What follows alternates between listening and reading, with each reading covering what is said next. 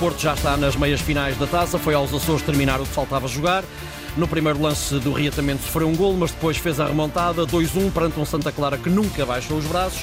Ora, no caminho dos Dragões está agora o Vitória de Guimarães nas meias finais. À noite o Sporting, já nas meias, na primeira mão venceu o Benfica por 2-1 em Alvalade. Fica tudo para decidir no segundo jogo marcado para abril para o Estádio da Luz. António Tadeia, viva, bom dia. Olá, bom dia, Ricardo. Um rapidíssimo olhar pelo Porto que ganhou nos Açores, mas jogou pouco.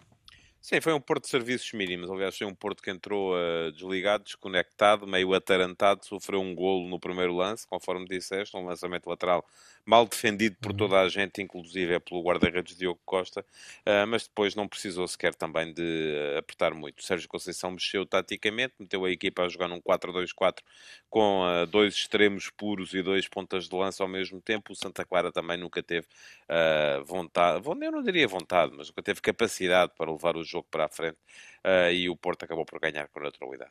Em Alvalade, o Sporting à noite bateu o Benfica por 2-1, esteve a vencer por 2-0. Eh, o Benfica tem um gol anulado, criou alguma polémica. Uh, que análise fazes da partida de, de Alvalade? Houve dois golos anulados, a bem dizer, não é? Um hum. para cada lado, uh, e ambos pela mesma razão, e ambos bem anulados, se quiseres começar por okay. aí. Aliás, uh, uh, a análise é unânime por todos os É verdade, sim, é verdade. Uhum. o jogo foi muito aquilo que têm sido os últimos jogos entre Sporting e Benfica.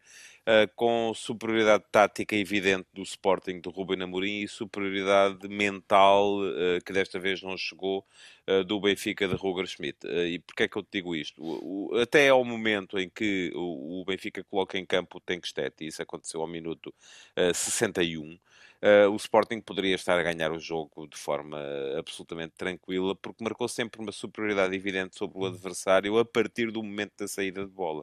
Uh, aquilo que se vieram Benfica a tentar meter em campo um plano de pressão sobre o adversário, mas um plano completamente desconexo em que uh, o, o, o, Rafa era quase o Rafa que tentava pressionar toda a gente na, na, na, saída de bola do uhum. Sporting, e o Sporting conseguia iludir essa primeira zona de pressão do Benfica com muita facilidade, libertava sempre um dos centrais do lado para ligar com os médios, uhum. a partir daí atraía dentro para libertar espaço nos corredores laterais, e foram inúmeras as situações em que ou o Edwards e sobretudo o Jenny Catama à direita, e ou o Pedro Gonçalves e sobretudo o Mateus Reis à esquerda se soltaram para criar situações de, de, de, perigo. O Sporting conseguiu chegar ao 2 a 0.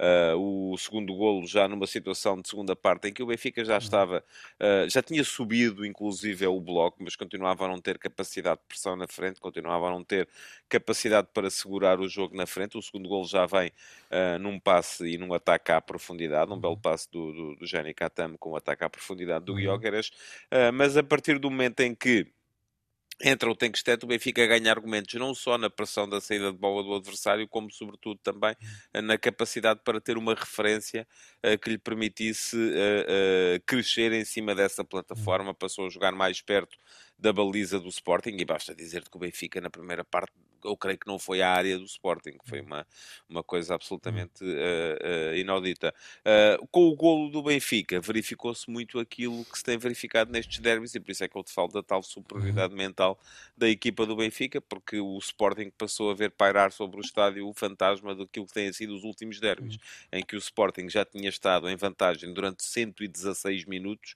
contra um do Benfica, mas o Benfica tinha ganho um jogo e os outros dois tinham acabado empatados.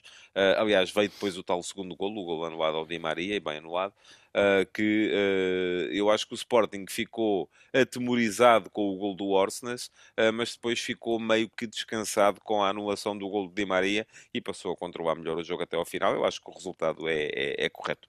António, peço 15 segundos, eu sei que é muito rápido. Domingo há Porto Benfica. se o Porto perder, é o adeus definitivo ao, campeonato. O Benfica vai, vai mais tranquilo ao Dragão. Ah, não, eu não diria isso. Ah, eu, eu acho que o Porto muito dificilmente consegue recuperar os pontos que tem para dois. Uhum. Pode sonhar com o segundo lugar, com o uhum. primeiro acho muito complicado. E eu acho que há muita pressão em cima do Benfica também, sobretudo uhum. se o Sporting ganhar o jogo contra o Farense, que é um par de horas antes. Muito bem, obrigado António Tadeia. Obrigado. Bom fim de semana. Bom fim de semana.